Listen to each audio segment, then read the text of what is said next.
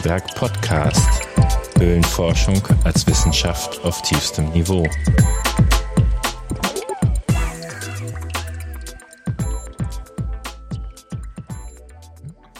Ich sitze hier heute mit und bei Volker Wrede, der sich äh, mich zu sich nach Hause eingeladen hat. Äh, hab einen Blick auf den Dschungel und äh, ein sehr reiselustiges Leben äh, strahlt hier so aus. Sag ich erstmal, willkommen und Glück auf. Ja, Glück auf. ähm, ja, vielleicht erstmal, wie bist du denn in den Zaubertrank der Höhlen gefallen? Ah, das geht bei mir schon eigentlich so bis in die späte Kindheit zurück. Also ich stamme aus dem Harz und ja, meine Eltern waren beide Lehrer, das spielte eine gewisse Rolle und heimatkundlich sehr interessiert. Und ja, Natur hat mich immer interessiert und dann gab es diverse Möglichkeiten, halt doch mal erstmal rein Abenteuer und spielmäßig mit Höhlen in Kontakt zu kommen. Und das wuchs sich dann langsam so ein bisschen aus.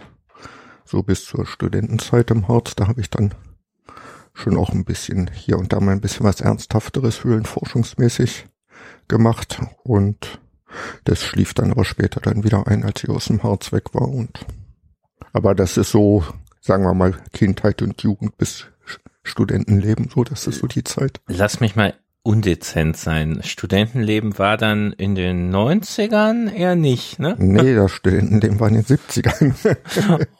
Und das, das war gefühlt meiner, aus meiner Sicht so die große Zeit der Höhlenforschung, wo ähm, das war eine Zeit, wo das aufkam. Ja, da waren dann auch so Leute wie Stefan Kemper oder so, die dann im Harz aktiv wurden und oder aktiv waren.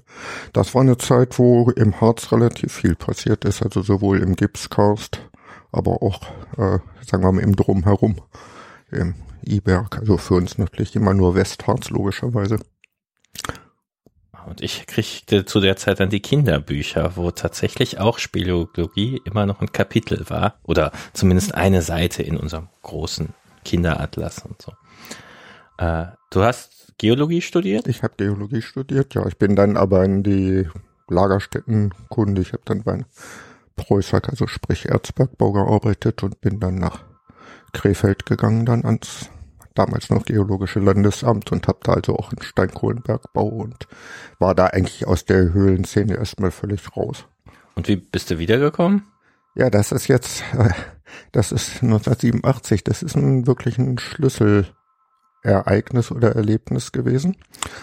Äh, 87 ist ja in Bünnenberg der Malachitom entdeckt worden von den Erlemeyers und am Andreas Schudilski. Und ja, da muss man jetzt beim Geologischen Landesamt vielleicht anfangen. Äh, da haben Höhlen bis dahin eigentlich keine wirkliche Rolle gespielt. Also wenn da, da, da lass uns dann nochmal ja. kurz pausieren, äh, weil dann kommen wir von dir zu Malachitum. Ich finde das übrigens auch ganz lustig. Ähm, es war, wir waren ja zusammen schon mal im Windloch mhm. und vorher war so, äh, ja, da kommen die Leute von der komischen Behörde, irgendwie wissen die denn, wie die sich bewegen müssen? Und äh, unsere alten Hasen lachten nur und sagten, der Wrede ist schon durch Höhlen gekrochen, da gab's euch noch gar nicht, macht euch da mal keine Sorgen. Ähm, aber äh, der Geologische Dienst oder früher hieß es ja das Geologische Landesamt in NRW. Da fällt mir ehrlich gesagt nur ein, diese schönen preußischen Karten. Ähm, also die oder die geologischen Karten gehen ja zum Teil, kriegt man noch, wenn man welche bestellt, tatsächlich irgendwelche preußischen Blätter. Äh, für mich war das ganz besonders, ich habe ja eine Zeit lang in Ostbelgien gewohnt, mhm. was ja auch mal Preußen war, also gab es auch da gute geologische Karten von der Gegend. Ähm, und äh, ich sah das immer so als so ein bisschen für mich konnte ich konnte Landesvermessungsamt und geologisches Landesamt und so gar nicht auseinanderhalten. Da kamen halt Karten her. Aber das war, glaube ich, früher schon äh, eigentlich ja mehr so ein kommerzielle Sache äh, oder zumindest nah dran. Also diese Lagerstättenkunde war ja auch von erheblicher geopolitischer Bedeutung, wenn ich das richtig verstehe. Ähm, was man Spätgeborener nicht so präsent hatte. Also wo kriegen wir unsere Rohstoffe her, wo können wir die auf eigenem Boden gewinnen und sonst was? Ja, das geht eigentlich noch weiter zurück. Äh, die Geologie äh, oder machen wir es mal andersrum. Äh, die Wurzeln von den geologischen Staatsdiensten, also gibt ja in jedem Bundesland äh, ein geologisches äh, Landesamt oder eine entsprechende Nachfolgebehörde heute bis äh, auf Saarland. Und äh, das basierte auf zwei Wurzeln. Äh, nehmen wir mal den preußischen Teil, der jetzt sagen wir den größten Teil Norddeutschlands umfasst. Das eine war die Verbindung zum Bergbau. Äh, der preußische Staat hatte sich ja relativ stark im Bergbau als Aufsichtsbehörde engagiert.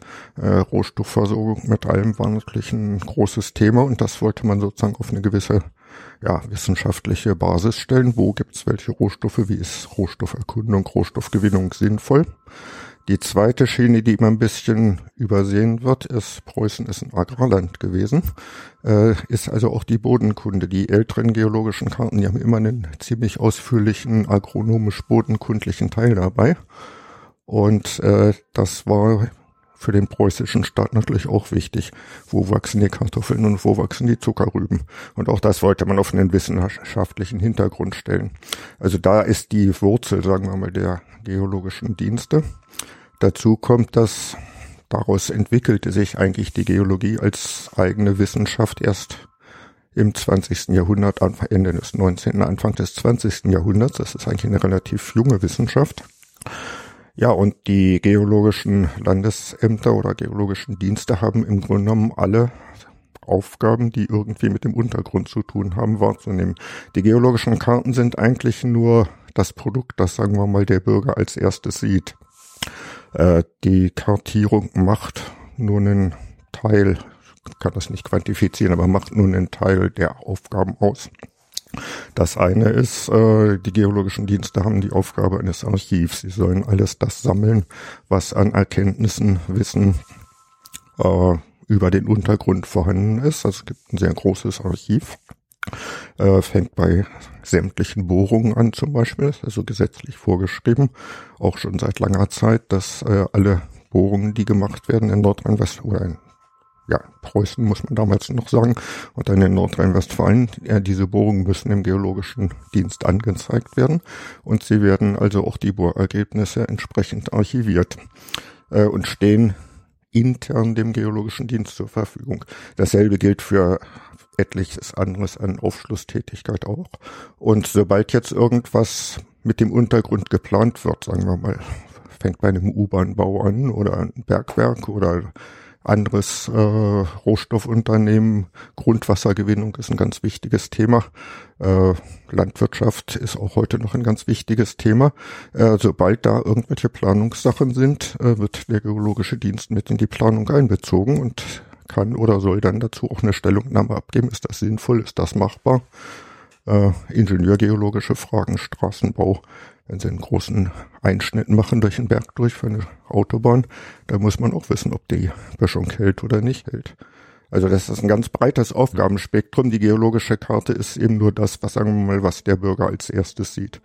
Es ist schon ein bisschen eigenartig, dass es äh, war diese etwas äh, ja, kritische Anmerkung eben, dass man da noch die guten alten Preußenkarten kriegt. Die sind wirklich gut gewesen. Aber es ist schon, man muss sagen, das äh, ursprüngliche geologische Kartenwerk 1 zu 25.000 ist nie fertig geworden, wird auch nicht mehr in der Form fortgeführt, weil wir heute digitale Systeme haben. Aber die ältesten noch verfügbaren geologischen Karten sind, glaube ich, von 1904 in Nordrhein-Westfalen. Äh, ich glaube, das ist schon erstaunlich, dass es eine Naturwissenschaft gibt, wo Basisinformationen aus der Zeit vom vor dem Ersten Weltkrieg stammen. Ja. Natürlich auch sagen, in der Geologie hat sich seitdem nicht so viel getan. Äh, ja, nein, das ist einerseits richtig. Die haben meistens haben die unsere Altvordern sehr gut gearbeitet. Also die Beobachtungen, die sie gemacht haben, die sind großenteils nachvollziehbar. Es hat sich natürlich seitdem doch sehr vieles geändert, sagen wir mal in der Nomenklatur, in der Einstufung der Schichten, Schichtenbezeichnungen. Äh, es sind auch die Anforderungen andere geworden, eben sagen wir mal ingenieurgeologische Probleme haben um 1904 noch niemand wirklich ernsthaft tangiert oder Grundwasserleitfähigkeiten oder sowas. Heute müsste man eventuell auch dann noch eben äh, Eigenschaften für Untergrundabdichtung im Hinblick auf Schadstoffe und solche Sachen. Also die Fragestellungen haben sich schon geändert. Aber man kann diese alten Karten noch gut benutzen, ja. Ja, und was mir irgendwie erst in den letzten Jahren klar geworden ist, dass die Geologie schon auch eine, also ganz kleine Wissenschaft ist und so, dass da aber auch viel Ich habe mal äh, den Fehler gemacht beim Chef des GLA von Raten oder Vermuten zu reden. Das hörte der nicht gerne. Er sagte Analogieschlüsse. Aber wenn ich keinen Bohrkern habe, äh, kann ich eigentlich nur vermuten, was unter der Erdkrume ist. Also ich kann oben gucken, was ist und was drunter liegt. Äh, da gibt's natürlich Systeme, nach denen ich sagen kann, ja, hier die Störung muss da weitergehen, aber im Großen und Ganzen kann immer eine Überraschung sein. Vor der Hacke ist es dunkel. Ne? Ja, das sagt man immer so leicht. Das ist mal, ich sag mal, das war mal die Ausrede der Bergleute, wenn sie mal wieder Mist gebaut haben. äh, ganz so schlimm ist es nicht. Also äh, die Geologie hat den Nachteil, dass wir natürlich auf, im Grunde genommen auf sehr punktuelle Informationen angewiesen sind und dazwischen interpolieren müssen und Analogieschlüsse machen müssen. Aber davon ist sehr vieles sehr gut abgesichert. Äh, und man kann, um, man kann den umgekehrten Schluss ziehen. Äh, wir haben für viele Projekte, wo dann zum Beispiel Thermalwasserbohrung gemacht wurde. Da war ich mal selber an so einem Projekt beteiligt. Da haben wir aus der Oberflächengeologie einfach was sehen wir an Gestein an der Oberfläche, das durchkonstruiert. Es gibt eben halt doch Regelmäßigkeiten über die Schichtdicken, über die, über den strukturellen Bau, also den Faltenbau des Gebirges und so weiter. Man kann da recht gut äh, auch in die Tiefe projizieren und hinterher ist dann gebohrt worden und das hat eigentlich sehr, sehr gut geklappt, dass man da angekommen ist, wo man hin wollte. Also das, ja gut, das ist das, was die Geologie als Wissenschaft ausmacht. Aber die Geologie ist eben nicht so exakt, sagen wir mal, in der Mathematik habe ich, ist klar, äh, Beweis geht auf oder er geht nicht auf. Äh, bin ich auch völlig auf der klaren Seite. In der Geologie muss ich mit Analogieschlüssen, Extrapolationen arbeiten. Und die Natur hat immer wieder eine Schlechtigkeit uns voraus. Also wir, es gibt auch eben Bohrungen, wo es voll und ganz daneben gegangen ist, wo man irgendwas bohrt. Ich meine, dass der Fall ist, braucht man auch nicht verstecken. Das war die Geothermiebohrung an der Uni in Aachen. Ich meine, zweieinhalb Kilometer tief, genau neben dem Geologischen Institut. Eine der best erforschtesten Gegenden in Mitteleuropas Geologie. Und es ist alles völlig anders gekommen als erwartet. Also, das kann passieren, ja. Haben die denn ihre Geothermie dann noch ans Laufen gekriegt? Nein. Also das hatte dann nur technische Probleme, nicht geologische. Das Problem, das, das war damals, ich meine, das war eh, also wirtschaftlich sollte es eh nicht werden, das war ein reines Forschungsprojekt. Äh, das Projekt steckte, oder das Problem steckte hinter in der Materialtechnik. Äh, die Bohrung war 2,8 Kilometer tief und äh, logischerweise war es da unten warm, das war ja der Sinn der Sache. Und es war also schwierig, äh, ein Material für die Sonde zu finden, die da also reingehängt werden sollte, die sich da reinschieben ließ, aber nicht kaputt ging. Dabei es lief ein ähnliches Projekt noch bei Arnsberg zur selben Zeit, die waren ein bisschen voraus. Die hatten also so eine Wärmesonde. Im Prinzip ist das nichts weiter als ein Doppelrohr, wo man außen das kalte Wasser runterlaufen lässt, innen das warme wieder rauspumpt. Äh, die hatten dann ein Kunststoffrohr für genommen, das war auch so um zwei Kilometer tief. Und dieser Kunststoff hatte also dann die unangenehme Eigenschaft, dass er unter der Temperatur weich wurde.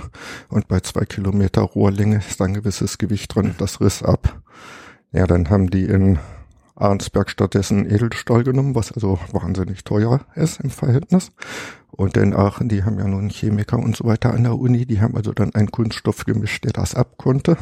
Der hatte dann aber das Problem, dass er sich äh, das hat torsionsstabil war. Das heißt, man muss das ja drehen, damit das so durch der in das Bohrloch reinkommt. Und das führte dazu, dass man oben das Bohr, die Sonde drehte, aber sie sich unten nicht drehte, weil der Kunststoff konnte das ab, der fing diese Bewegung auf. Und man hat sie also nicht bis zum Ende eingebaut gekriegt. Dann war die Wärmeausbeute nicht so groß, wie sie eigentlich sein sollte. Und das Projekt ist dann letztlich, muss man sagen, gescheitert. Ja, also ich war zu der Zeit an der Uni und das ist ja wirklich mitten in der Stadt ja, gewesen. Ja. Super C hieß das ganze Projekt ja, das oder das Gebäude drumherum. Und wir standen da immer und dachten, so, was treiben die hier?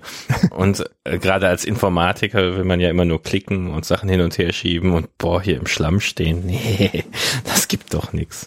Ja, aber das war eine wirklich spannende Bohrung. Also einmal von der Technik her, wie gesagt, das war eben wirklich innovativ. Aber es war immer auch von der Geologie her völlig überraschend, weil die Schichtenfolge, die wir erwartet hatten und die sich eigentlich in der Umgebung überall nachweisen lässt, die war in der Form nicht da. Ja. Dafür waren andere Schichten da. Im tieferen Teil der Bohrung wissen wir nicht, was das ist. Und den Geologen ist es unter den Hörern sicher ganz klar, aber meinen Kindern bestimmt nicht und mir nur kaum. Also um Aachen war ja ein umfangreiches äh, Rohstoffrevier. Ja. Äh, ist gar nichts mehr von übrig, ne? So eigentlich. Äh, ja, sagen wir mal so, es war der, der kann man so nicht sagen. Also ich meine, erstens, gut, der Steinkohlebergbau ist zu Ende. Der Erzbergbau ist zu Ende, obwohl auf der belgischen Seite ist immer wieder mal, da gibt es eine größere Blei-Zink-Lagerstätte und da werden immer wieder mal Versuche gemacht, die abzubauen. Das ist der letzte Versuch dann an Umweltauflagen letztlich gescheitert. Aber da weiß man, dass da so ein größeres Zinkerzvorkommen ist. Äh, das wäre also eventuell noch eine Zukunftsoption. Es gibt eine ganze Menge äh, Stein- und Erdenrohstoffe, Kalkstein, Schottermaterialien. Das sind Dinge, die so im allgemeinen Bewusstsein irgendwie mal ein bisschen ausgeblendet werden, die aber volkswirtschaftlich wichtig sind. Ich meine, der Tagebau innen, der Braunkohletagebau ist auch nicht weit weg mit dem Kraftwerk Weißweiler. Also insofern ist das immer noch eine Rohstoffgegend, ja. Stimmt. Bei uns tickt immer nur, man will einen Förderturm und sonst ist das nichts. Das ist übrigens eine super interessante Ecke, die ähm, da in Belgien, die halt mal Preußen war, der Ort hieß früher Bleiberg. Ja, genau da ist das. Und äh, das wollten die aber nicht und heißen jetzt Plombier. Ja. Das ist eine der Gemeinden, die lieber französischsprachig war. Und ja, ja, aber genau in der Ecke ist das. Also die Lagerstätte ist erbohrt, das weiß man, dass sie da ist. Die ließ er sich auch wirtschaftlich abbauen. Äh, aber gut, die heutigen Umweltanforderungen sind halt so hoch, verständlicherweise. Will niemand jetzt da einen großen Tagebau haben dass es dann halt letztlich doch unwirtschaftlich wird. Und die Leute in der Ecke sind auch erstaunlich resistent. Das ist ja Neumores-Net. Ja. Und die haben es geschafft, äh, glaube ich, eine Zeit lang den Preußen einzureden, dass sie zu Frankreich gehören und den Franzosen, dass sie zu Preußen gehören. Ja, es war nach dem, ich glaube, nach dem Wiener Kongress war das. Da ist dann ein neutrales Gebiet geschaffen worden. Also die haben weder zu Preußen noch zu äh, Belgien oder Frank, ja, ich schon 40 Belgien. 40 Jahre oder so. Ja, ja, die waren, das war ein autonomes Gebiet sozusagen. Die Bürger konnten sich entscheiden, ob sie Franzosen oder dort Preußen sein wollten. Aber das Territorium selber war, war neutral bis zum, das war bis zum Ersten Weltkrieg. Und ich glaube, das war halt auch schon wegen der Lagerstätte. Das war wegen ja? der Lagerstätte, ja. Da konnte man sich damals nicht einigen und hat dann halt ein neutrales Gebiet geschaffen. Gut, dann ähm, sind wir im Prinzip bei den, dem Geologischen Dienst oder Geologisches Landesamt früher. Geologischer Dienst ist wahrscheinlich so, äh, damit es schicker klingt. Ja, das ist innovativ. es hat sich aber ein bisschen die, die Struktur auch gewandelt. Äh, also das ist nicht nur ein neues Türschild. Äh, das eine ist eine Formalie, die sich aber intern recht stark ausweist. Man, also der Geologische Dienst ist ein Landesbetrieb, äh, ist in der Form nicht mehr ein Amt. Äh, das hat zum Beispiel auf die Haushaltsführung ziemliche Auswirkungen, weil der kann also Rücklagen bilden. Zum Beispiel ein Amt kann keine Rücklagen bilden. Das hat immer nur sein Jahresetat. Der Geologische Dienst kann also Rücklagen bilden, die er dann ein Jahr drauf äh, wieder benutzen kann. Das hat also auch Vorteile äh, für die, ja, für die Betriebsführung gehabt. Das andere ist, äh, solange es das Geologische Landesamt war, war das Selbstbewusstsein eigentlich eher eine wissenschaftliche Einrichtung. Äh, Im Gegensatz jetzt zum Bergamt, der Geolo das Geologische Landesamt hat nie eine Aufsichtsfunktion gehabt. Also es kann zwar, gibt Stellungnahmen ab, äh, äußert sich als Gutachter, aber kann jetzt nicht hingehen und sagen, im Steinbruch, du musst das so und so machen oder du darfst das nicht so und so machen. Äh, dafür gibt's bei Steinbrüchen die Gewerbeaufsicht oder beim Bergbau eben die Bergbehörde. Äh, und insofern hat sich das Geologische Landesamt eigentlich eher als eine wissenschaftliche Institution verstanden, so angewandte Geowissenschaften. Und das ist äh, in den letzten Jahrzehnten hat sich das ziemlich gewandelt, dass man eben doch mehr eine Verwaltungsstruktur geworden ist, dass man eigentlich eben Anträge abarbeitet, äh, an Genehmigungsverfahren beteiligt ist äh, und so weiter, aber eigentlich nicht mehr selber innovativ sozusagen Grundlagenforschung betreibt. Mhm. Im Augenblick sieht es ein bisschen so aus, als wird Panel wieder zurückschwingen, aber muss man mal abwarten, was draus wird. Ja, das ähm, ist wahrscheinlich gerade da auch eine spannende Zeit, weil zumindest bei den Gesundheitsämtern ist uns ganz klar geworden, dass äh, immer zu sagen, ach, das geht auch mit halb so vielen Leuten und nächstes Jahr geht's wieder mit halb so vielen Leuten und eigentlich braucht die keiner. Ja, ja, äh, genau die Situation haben wir. Wir haben, äh, als ich angefangen habe, äh, in, ja, sagen wir mal so um 1980 rum, äh, da war der Geologische Landesamt waren etwas über 300 Leute. Das ist dann runtergeschrumpft worden auf ungefähr 200. Das heißt, 30 Prozent der Stellen waren weg. Und jetzt im Moment baut sich's wieder äh, auf hat zum Augenblick ziemlich kritische Folgen, weil uns, weil da jetzt so ein, so ein Loch ist in der Altersstruktur. Es gibt mhm. die Leute meiner Generation oder ein bisschen jünger. Und dann ist aber eine lange Zeit gewesen, wo praktisch niemand eingestellt wurde. Da wurden immer die Leute, gut, wer gegangen wurde, die Stelle wurde halt gestrichen. Und dann gibt's jetzt wieder eine äh, Leute, die eben jung sind und jetzt eingestellt werden.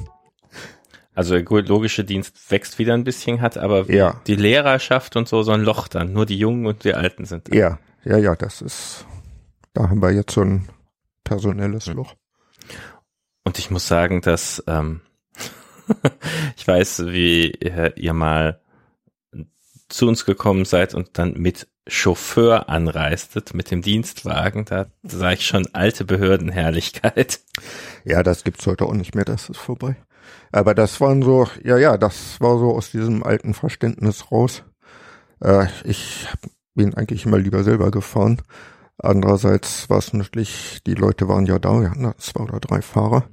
Und äh, die haben natürlich äh, letztlich davon profitiert, dass sie fuhren. Also die, wenn die da waren, sollten die auch fahren, weil die deren Bezahlung hing davon ab, wie viel die gefahren sind. Und dann wäre das also doch sehr unsolidarisch gewesen zu sagen, nee, ich fahre lieber mit meinem eigenen Auto und du sitzt rum und kriegst weniger Geld.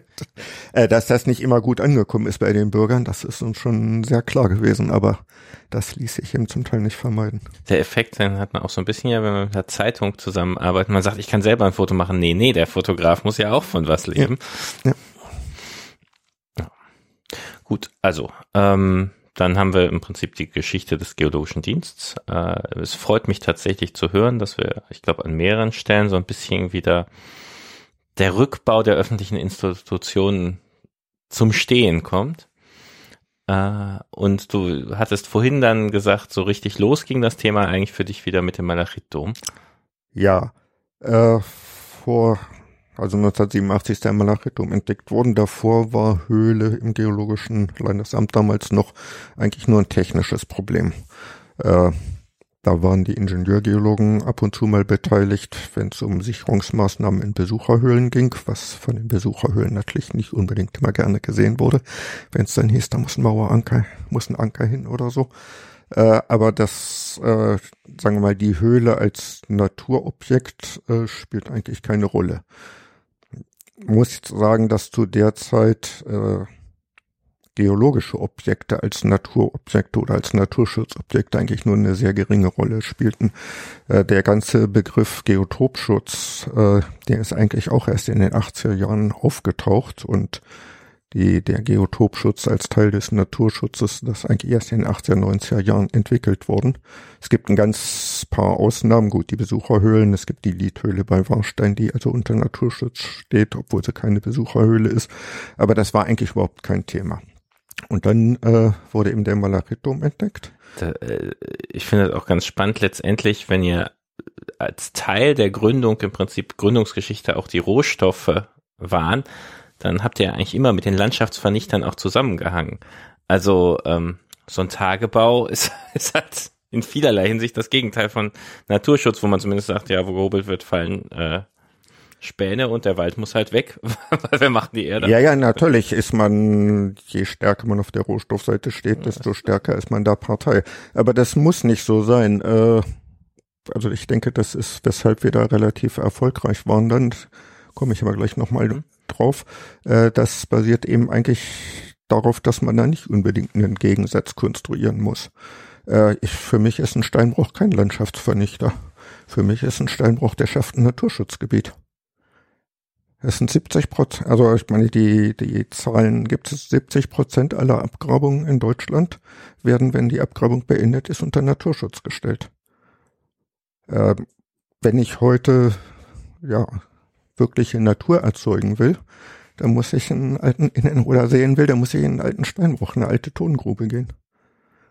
Und wenn ich meine, das ist jetzt äh, das ist jetzt schon eine sehr massive Aussage, aber wenn ich mir das angucke, sagen wir mal in der Jülicher Börde, da habe ich seit 2000 Jahren Ackerland, äh, seit der Römerzeit Ackerland, äh, heute Mais und Rübenfelder. So, und dann kommt so eine Firma wie Rheinbraun, macht da ein Riesenloch, baggert alles weg, erstmal 500 Meter tief. Anschließend rekultiviert sie das, das darf man ja nicht übersehen. Ja, und auf der Sophienhöhe sind, glaube ich, inzwischen 13 Orchideenarten nachgewiesen und ich weiß nicht, wie viel hunderte Arten rote Liste, die sich da alle selber angesiedelt haben, das muss man dazu sagen. Ganz einfach, weil sie die Chance hatten, in diesem dem menschlichen Nutzung entzogenen äh, jungfräulichen Gebiet kann sich die Natur wieder entfalten. Also insofern, also da wehre ich mich ein bisschen gegen, dass man mal sagt, ja, die Rohstoffgewinnung, das ist die Naturzerstörung. Das ist nicht die Naturzerstörung, das ist eine Naturumwandlung. Neuschaffung vielleicht auch, ja, interessanter Punkt. Ähm, wie ich finde, die Steinbrücke. Ich will jetzt nicht Reklame machen. Ich habe ein Buch darüber geschrieben. Wie heißt es denn? Mach mal Reklame. Ich hab's da, ich hab's da liegen. Ich kann's mal eben holen. Nee, ja, du bist ja verkabelt. Ich glaube, ich, ich schreibe es in die Show. Ja, ja, aber ich, nee, äh, wie heißt äh, Bergbau gleich Raubbau? Ah. Fragezeichen.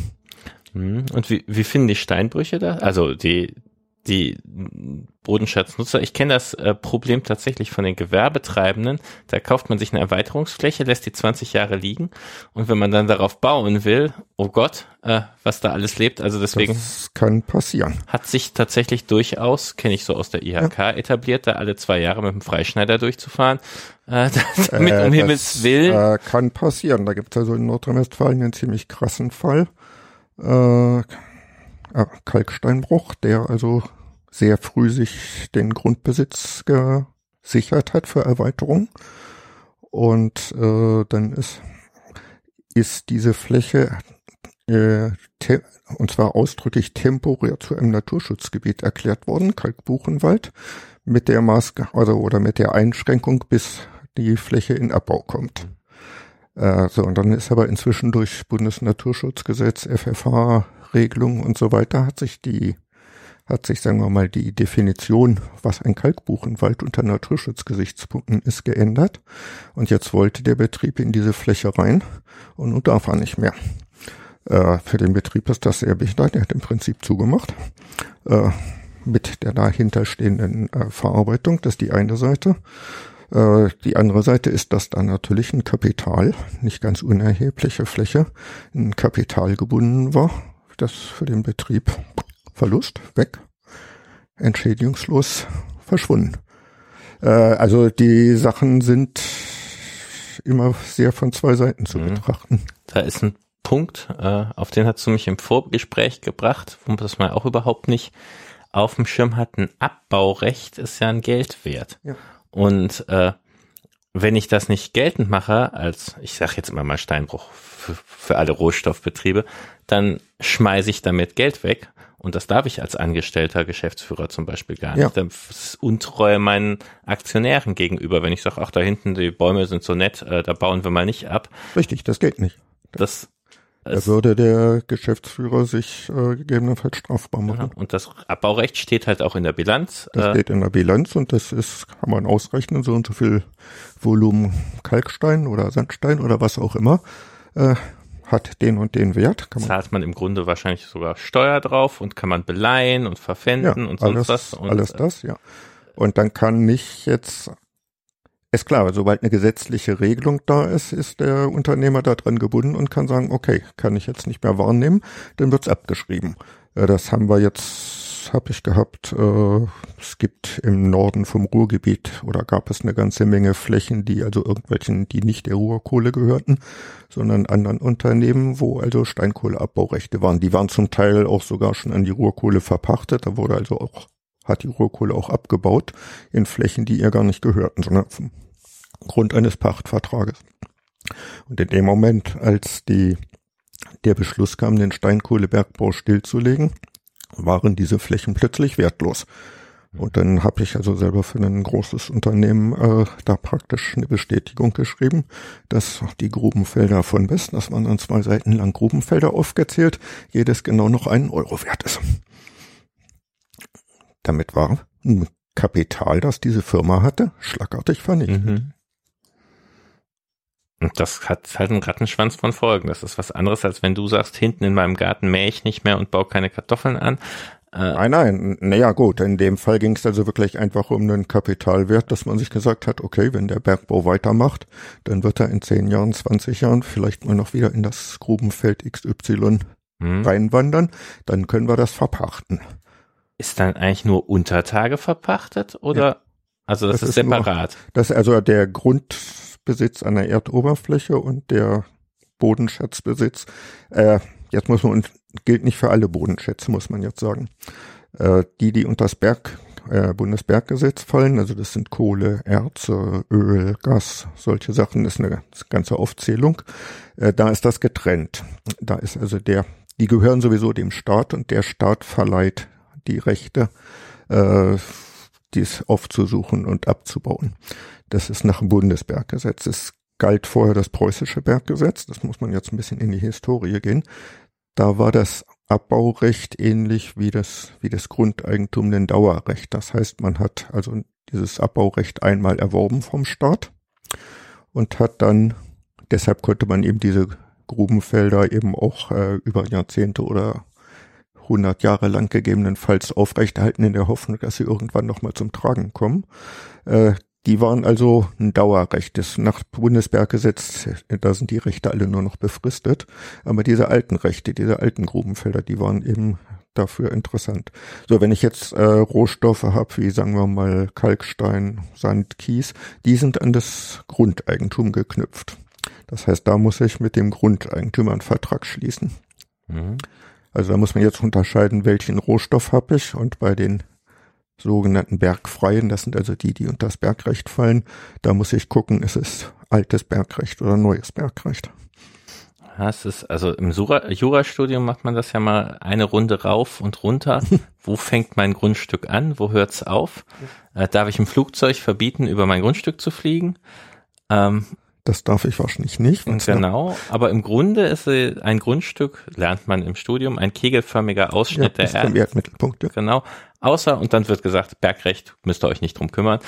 Ähm, ist ja auch eine interessante Frage, ist auch, glaube ich, immer noch so ein bisschen ungeklärt mit den Höhlen.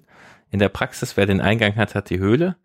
Ja. Und zu sehr reden wir und diskutieren wir nicht drüber, äh, weil das Fass will keiner aufmachen. Ja, äh, Höhlen sind ein rechtlichen ganz schwieriges Gebiet, muss man ganz deutlich sagen, ja. Deshalb gibt's halt auch einige Höhlenbesitzer, die gar nicht gerne haben, dass vermessen wird, ja. äh, weil die die Diskussion, unter welchem Grundstück das Ding liegt, gar nicht anfangen wollen. Ja. Gut, wir waren äh, ja, ja, wir waren eigentlich bei der Entdeckung des Malachitums und den Auswirkungen auf den geologischen Dienst. Äh, kannst du kurz beschreiben, was ist denn der Malachitum? Ja, also Malachitum ist äh, in Wünnenberg-Bleiwäscher heißt der Ort. Das ist so ein Dorf in der Nähe von Brilon. Äh, Im Briloner Kalk, das ist so ein devonzeitlicher großer Riffkomplex, der ziemlich intensiv verkarstet ist. Da gibt es also Unmengen Höhlen drin, Bachspinnen, paar große Karstquellen, die Almequelle vielleicht als größte.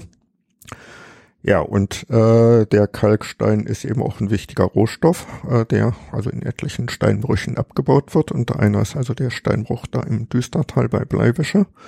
Da ist im Laufe der Zeit sind da immer wieder Höhlen angeschnitten worden, meistens kleinere, manchmal auch ein bisschen größere oder auch mineralogisch ganz interessante gab mal die Bleiglanzhöhle mit, da waren so Bleiglanzwürfelkristalle so von 15 Zentimeter Größe drin. Aber im Prinzip äh, ist das teilweise dokumentiert worden, teilweise nicht, aber das war jetzt nicht so weltbewegendes. So, und der Malachitum ist dann 1987 äh, entdeckt worden und man kann simpel sagen, der größte Höhlenraum in Nordrhein-Westfalen. Äh, eine riesige Halle. Äh, Von wem? Entdeckt worden? Ja, von den äh, Gebrüder Erlemeyer und dem Andreas Schudelski. Die haben den Steinbruch im Auge behalten. Richtig, die sind immer regelmäßig, eben weil es da immer wieder Höhlen gab, gucken gegangen und da tatsächlich also ein Schacht auf, also der Zugang geht über einen Schacht, äh, 15 Meter tief ungefähr. Und unten dran sitzt dann also eine riesige Halle, so ich schätze mal so 60 Meter, 70 Meter lang, 20 Meter breit, 20 Meter hoch, die sich dann über so eine Steilstufe noch in weitere Räume fortsetzt. Äh, ja, gut, das war jetzt also einfach eine Hausnummer, die ging über alles raus, was man bisher kannte. Dazu kam, was man also auch relativ schnell sieht, äh, die Besonderheit, weshalb es Malachitum heißt. Äh, es gibt dort blaue und grüne Tropfsteine. Das liegt dran, weil diese Höhle äh, einen Erzgang oder einen Erzkörper angeschnitten hat mit ja, Kupfer, Zink, Blei, Erzen und sich diese Erze dann in der Höhle sozusagen verwittert und eben auch auf die Tropfsteine ausgewirkt haben, dass wir jetzt also kupferhaltige und zinkhaltige Tropfsteine da haben, die entsprechend bunt sind. So, äh, gut, die Höhlenforscher haben das also, sagen wir mal, als Besonderheit erkannt, haben sich dann sofort also an den Kreis als Naturschutzbehörde und an die Bezirksregierung gewandt mit der Frage, äh, da müsste man jetzt also irgendwie, das sei ein Fall für den Naturschutz. So, und das ging dann so ein bisschen hin und her, wie gesagt, mitten im Abbau oder im Abbaugebiet von dem Steinbruch drin, da war eben ein wirklich bestehendes Abbaurecht, äh, das man jetzt erstmal aushebeln musste. Zumindest erstmal temporär, dass der Steinbruch jetzt nicht einfach die nächste Sprengung setzt und weg ist das Ding. Und das hat eigentlich ganz gut geklappt. Also über vorläufige Sicherstellung und da gibt's allerlei so rechtliche Möglichkeiten für die für den Staat, mm, den Steinbruch da also zumindest temporär zum Stillhalten zu kriegen. Wobei man sagen muss, der Steinbruch hat im Großen und Ganzen sich eigentlich auch recht kooperativ verhalten. Also das die haben also eigentlich nie Schwierigkeiten gemacht mit Zugänglichkeit und haben auch bei den juristischen Problemen eigentlich immer mit versucht, Lösungen zu finden. Aber die haben natürlich logisch ihr Interesse und ihr Geld im Auge gehabt. Das muss man auch ganz klar sagen. Und also möchte ich mal drauf zurücktun. Also das ist, man stellt sich oft so einfach vor, der kann ja einfach sagen, er lässt den stehen. Das ist halt nicht so einfach. Äh, Nein, das äh, ist überhaupt nicht einfach. Äh, das ist ein sehr relativ großer Steinbruch gewesen. Die hatten also zum Beispiel zwei Brecheranlagen. Die eine an dem einen Ende, die andere an dem anderen Ende. Und das sind nur diese großen LKW, die da so fahren mit, ich weiß nicht, 90 Tonnen oder so. Und dadurch, dass jetzt dieser in diesem Bereich nicht mehr abgebaut werden konnte, sie aber ihre Produktion natürlich aufrechterhalten wollten, mussten sie jetzt aus dem, in dem Fall nördlichen Steinbruchteil das Material jetzt zu dem südlichen Brecher fahren. Das war pro LKW-Fuhre zwei Kilometer Umweg. So, das kann man jetzt überlegen. Ich habe jetzt die Zahlen nicht im Kopf, aber so ein LKW schluckt ein bisschen Diesel und das rechnet der Steinbruch vor und sagt, Leute, ihr habt uns da, wir haben jetzt einfach mehr Kosten in Höhe von und die sind gar nicht so ganz klein, mhm. die da auftauchen. Das wird in Rechnung gestellt. Klar, das muss dann letztlich auch entschädigt werden. Und das äh, ist halt nicht wie bei privat, wenn ich jetzt sage, ups, das Restaurant kostet doch irgendwie unser Essen zusammen 10 Euro mehr, sondern oft verdient so eine Firma ja auch gar nicht so viel pro LKW-Ladung. Und wenn dann mehr der Diesel reingeht, das, äh, das bringt das ganze Kartenhaus zum Teil beinahe zum Einsturz. Ja, ja, die Gewinnmargen bei diesen Stein- und Stein- und Erdenrohstoffen, die sind nicht wahnsinnig groß, wenn man das jetzt auf die einzelne Tonne berechnet. Also wenn man Kalkstein kauft, ich weiß jetzt nicht den aktuellen Preis, aber äh, das ist nicht teuer. Das funktioniert nur deshalb, weil da halt große Mengen bewegen und sich dann das zusammenkommt. Ja. Gut. Also aber, Unterschutzstellung. ja, Unterschutzstellung. Kommen wir mal äh, dahin wieder zurück. Ja, und das führte jetzt also dazu, äh, gut, wir sind dann auch von einmal von den Höhlenforschern angesprochen worden, ob wir uns das nicht angucken wollten, wobei das dann schon ein bisschen in meine Richtung lief, weil eben bekannt war, dass ich früher als eben bis zu in Studienzeiten schon mal in der Höhlenforschung aktiv war und einen gewissen, ja, gewissen, gewissen äh, Netzwerk hatte oder Teil eines Netzwerks war, wo man sagte, komm, da ist doch einer, der kennt sich mit der Materie aus. Ja, gut, wir konnten das eigentlich nur bestätigen. Jo, das ist was völlig Ungewöhnliches für Nordrhein-Westfalen. Und das führte dann dazu, dass die Bezirksregierung Detmold, die da zuständig war, den Geologischen Dienst damit beauftragte, er möge doch nun bitte mal ein Gutachten schreiben, ist diese Höhle schutzwürdig, gegebenenfalls auch gegen ein bestehendes Abbaurecht oder nicht. So, und das war für den das Geologische Landesamt äh, damals noch ein totales Neuland. Äh, unter dem Gesichtspunkt ist Höhle noch nie betrachtet worden. Und wir haben dann da spielte dann eben schon das Netzwerk auch der Höhlenforscher eine gewisse Rolle. Wir haben dann also wirklich geguckt, wer in Deutschland kann überhaupt zu diesen Fragen, die da jetzt sind, Mineralogie von den sind Sedimente in der Höhle drin, äh, was gibt's womöglich sonst noch alles für Fragestellungen? Äh, wer kann in Deutschland dazu überhaupt kompetent irgendwas sagen? Und wir haben dann also einen, ja, praktisch alle, die irgendwie in der Höhlen- und Karstforschung äh, in Deutschland aktiv waren, an Universitäten oder anderen Forschungsstellen angeschrieben, gesagt, wir haben dann ein Problem, wollt ihr euch nicht beteiligen an der Erforschung. Ja, gut, das waren dann hinter so ungefähr 35 Leute, die dann zusammenkamen.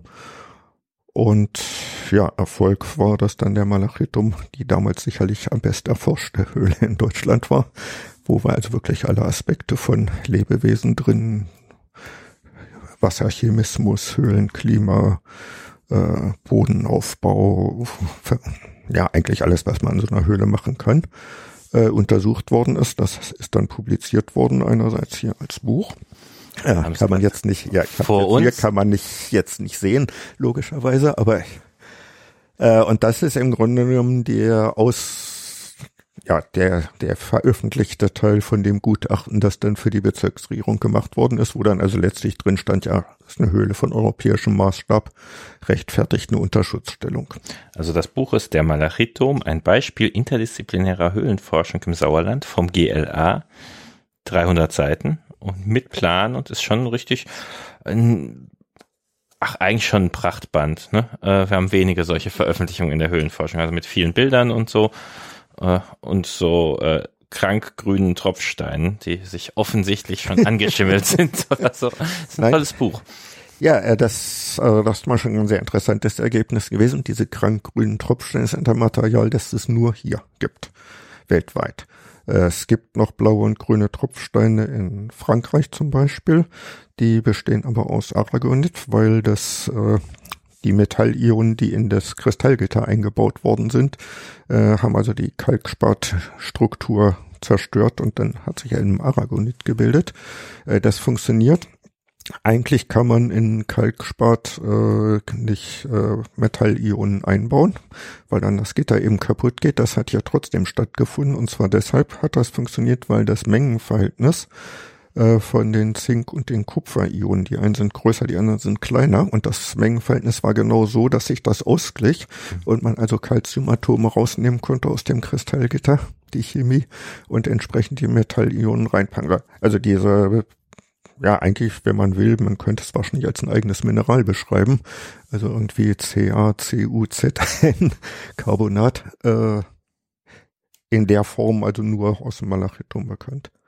Äh, eine andere Sache, die jetzt später eine ziemliche Rolle gespielt hat, sind diese kryogenen Kalzite, also die sich in so Schmelzwassertümpeln in, in Höhlen während der Eiszeit gebildet haben, also als Höhlen eine Eisfüllung hatten und auf der Oberfläche dieser Tümpel sich äh, Wasserpfützen bildeten, in denen dann eben auch Calciumcarbonat ausgeschieden wurde. Äh, das haben wir hier auch eigentlich gesehen und entdeckt, bloß es konnte keiner deuten. Äh, beschrieben sind die Sachen hier als mhm. mineralogische Besonderheit. Wir hatten auch, es gibt eine sehr schöne Stelle, da ist so ein kleiner Überhang und dann sieht man, dass das sichtlich von oben runter gerieselt ist, dieses Zeug. Das ist so ein, ja, eigentlich weißliches Pulver, mal äh, grob gesagt. Und man sieht, dass dieser Überhang einen Schatten gemacht hat. Wir haben also keinen, uns ist keine Me Mechanik eingefallen, wie man äh, Kalkspatkristalle sozusagen von mhm. oben runterschneiden lassen kann. Auf die Idee mit der vektornen Eisfüllung sind wir nicht gekommen. Dann wäre der Malachitum also sozusagen der Locus typicus geworden. Äh, jetzt ist, glaube ich, irgendwo in Tschechien eine Höhle, wo das erstmalig beschrieben wurde, der Mechanismus dieser kryogenen Kalzite. Ja, ich finde auch der, das das Vereisen von Höhlen ist so ein Gedankensprung, den man noch machen muss. Also das ist ja jetzt, dadurch kann man ja einiges erklären. Warum ist der abgebrochene Tropfstein da oben an der Wand und solche Sachen? Wenn man sich eine vereiste Höhle vorstellt, dann fällt so mancher Groschen. Da sind manche Sachen ganz gut erklärlich, ja. Im Malachitum haben wir ein anderes Problem, da haben wir eine ganze Menge Tropfsteine, die beschädigt sind, aber wir wissen nicht warum und das, sie sind eigentlich so beschädigt, dass man sagen muss, also am Eis kann es eigentlich nicht gelegen haben. Also der Malachitum rechnen wird mindestens mal mit einem stärkeren Erdbeben, das sich da mal ausgetobt haben könnte. Aber Okay. Also ihr habt das Ding umfangreich erforscht. Richtig. Ähm, dann haben wir eben diese, diese Stellungnahme für die Bezirksregierung gemacht. Äh, die hat daraufhin den Malachedom unter Schutz gestellt, äh, was nach dem Verwaltungsverfahrensgesetz für 20 Jahre gilt. Äh, für die Zeit ist der Steinbruch dann also auch, hat auch Entschädigungen bekommen. Äh, um jetzt die Malachitum-Geschichte vielleicht abzuschließen, die ist bis heute nicht endgültig geendet. Äh, 2021, äh, 91, ja, 2011, ja, äh, ist der, dieser Schutz ausgelaufen. Und dann hätte man jetzt die Möglichkeit gehabt, es zu verlängern. Dann hätte man den, dann wäre der Schutz unbefristet gewesen. Dann hätte aber das Land eben jetzt das Abbaurecht komplett übernehmen müssen. Das heißt, im Grunde hätten die dem Kalkstein, der jetzt nicht mehr abgebaut werden könnte, äh, entschädigen müssen. Das ist eine Summe, egal wie man sie rechnet, sie ist jedenfalls so groß, äh, dass das für den Landeshaushalt schon ein ziemlicher Brocken gewesen wäre der also im Naturschutzetat eigentlich nicht so vorgesehen ist. Jetzt ist die, hat der Steinbruch erstmal stillgehalten. Im Augenblick, die haben eine Erweiterung in eine ganz andere Richtung gehabt. Im Moment brauchen sie diese Fläche nicht akut, aber sie ist eben Kapital irgendwann vielleicht für die Zukunft. Äh, jetzt wird die Sache dadurch noch ein bisschen komplizierter. Also Juristen, ja, Malachitum ist ein gutes Thema für Juristen, weil dann inzwischen das Bundesnaturschutzgesetz äh, kam oder geändert wurde, nachdem nun Höhlen per se unter Schutz stehen. Äh, ob das jetzt dieses neue Gesetz in das alte Abbaurecht eingreift, ist eine Frage, die juristisch bislang nicht geklärt ist. Mhm. Es sind auch noch weitere, das sind jetzt aber wirklich Detailsachen, manche von den Genehmigungen, die da sind. Es gibt dann schon die Frage der Sprengberechtigung. Äh, also selbst wenn das Abbaurecht besteht, heißt das noch nicht, dass man abbauen kann, weil man eine Sprengberechtigung braucht. Mit dem Radlader kriege ich den Kalkstein ja nicht geladen. Äh, so die Sprengberechtigung für den Bereich ist auch ausgelaufen und die lief auch auf eine ganz andere Firma, die also inzwischen drei, vier Mal verkauft worden ist. Und das ist also auch ein juristisches Problem, ob da eigentlich das überhaupt abbaubar ist von der sprengtechnischen Seite her. Äh, also im Moment liegt äh, da nach wie vor ein Prozess beim Verwaltungsgericht in Binnen, der, also jetzt inzwischen, was haben wir jetzt, 35 Jahre nach Entdeckung des Malachitums ist die Sache eigentlich immer noch nicht endgültig entschieden. Und eigentlich will keiner es auch wirklich geklärt haben. Ja doch, der Steinbruch will es geklärt haben. Äh, der hätte gern das Geld und Gutes wahrscheinlich, ne? Ja, im Grunde dem Steinbruch wäre das wahrscheinlich die beste Lösung. Er wäre das Problem los. Er hätte sein Kapital wieder drin und die Höhle würde stehen. Das muss man auch sehen. Die Leute vom Steinbruch, so, die sagen ja auch, ja, ist eine tolle Sache, die wir da haben. Aber dann sind eben die wirtschaftlichen Zwänge, die muss man eben sehen. Wir haben auch mal so Sachen überlegt, ähm, bei der Bezirksregierung oder mit der Bezirksregierung eventuell das Ganze in eine Stiftung einzubringen oder sowas, aber das hatte dann auch wieder irgendwelche juristischen Probleme, die nicht so ohne weiteres gingen. Also ich finde den Gedanken wirklich so faszinierend, dass das verliert man als Laie aus den Augen, dass das Abbruchrecht Geld wert ist. Also selbst wenn der Steinbruch pleite geht, weil der Kalkstein in den Preisen runtergeht oder was auch immer, ist der Konkursverwalter schon wieder, muss eigentlich hingehen und sagen, ich will ja. jetzt die Höhle abbauen. Irgendwie muss ja, oder ja, ja, das Recht verkaufen oder das sonst Recht, was. Ja, ja, gut. In dem Moment, wenn die Preise so runtergehen, dann kriegt er das natürlich nicht mehr verkauft. Genau.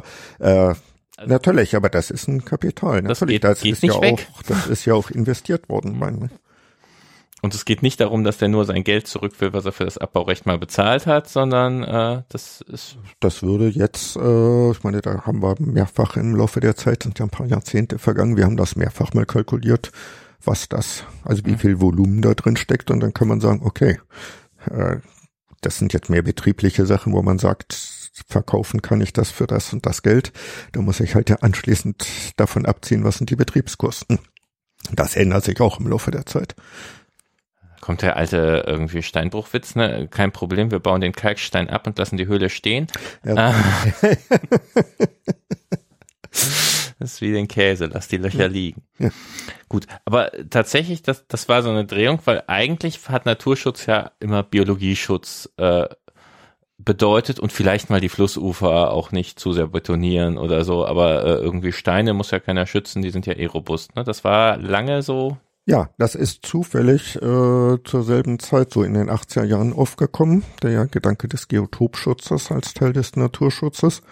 Das ist dann ja auch gemündet, äh, ja, es gibt da ja richtig, äh, auch, gab da Arbeitsgruppen der geologischen Dienste in Deutschland und dann hat es also auch mal eine Arbeitsanleitung Geotopschutz gegeben. Die ist, glaube 92, 93 sowas erstmalig veröffentlicht worden. Die haben wir jetzt gerade vor zwei Jahren, ist die nochmal wieder komplett neu überarbeitet worden. Äh, das ist so eine Handreichung, die sich einerseits an die geologischen Dienste selber wendet, dass man so eine ja, gewisse Norm hat. Wie gehen wir mit Geotopschutz um.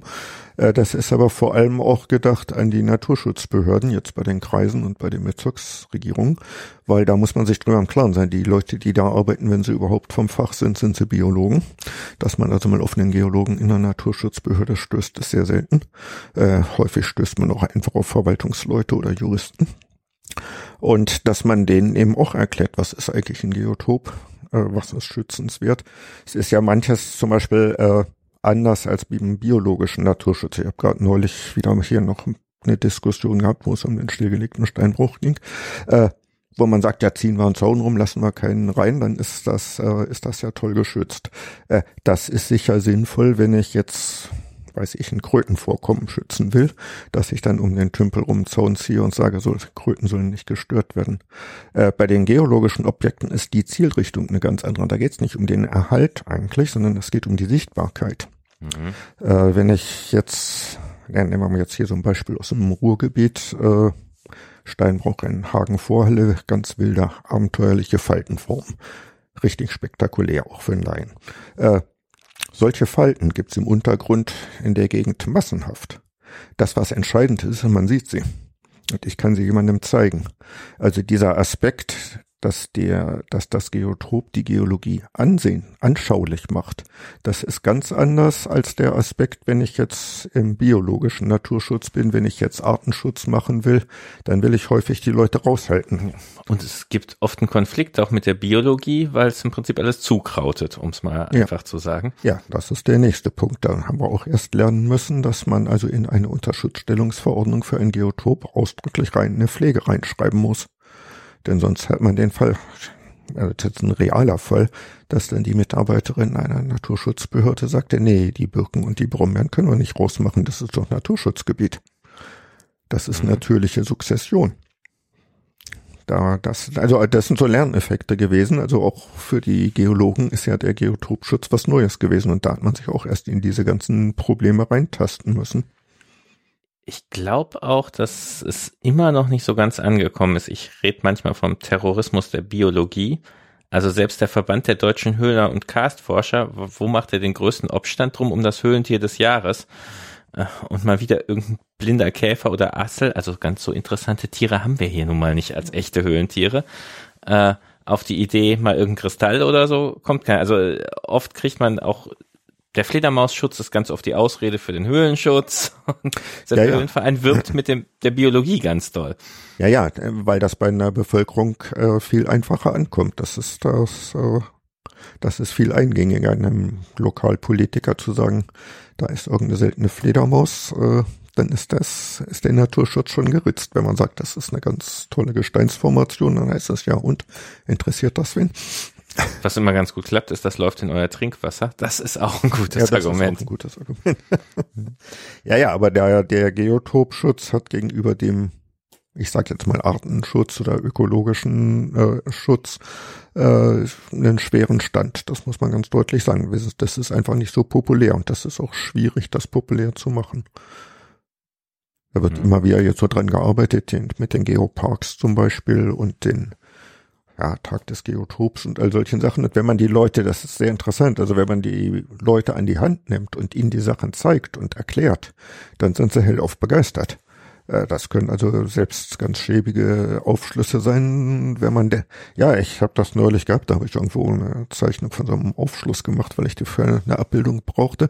Da kam da so Spaziergänger vorbei, fragten mich was machen Sie denn da? Ich sagte, ja, ja, so ein geologischer Aufschluss und sehen Sie da die Sandsteinbank und jetzt kommt hier eine Störung, da ist die um zwei Meter versetzt, die geht erst da unten wieder weiter und das stammt aus der und der Zeit und da kann man jetzt mit viel Glück auch noch diese und jenen Fossilien drin finden. Die waren hell auf begeistert. Ja, und sie würden hier immer mit ihrem Hund lang, sie würden hier immer mit ihrem Hund lang gehen und das hätten sie ja noch nie so gesehen.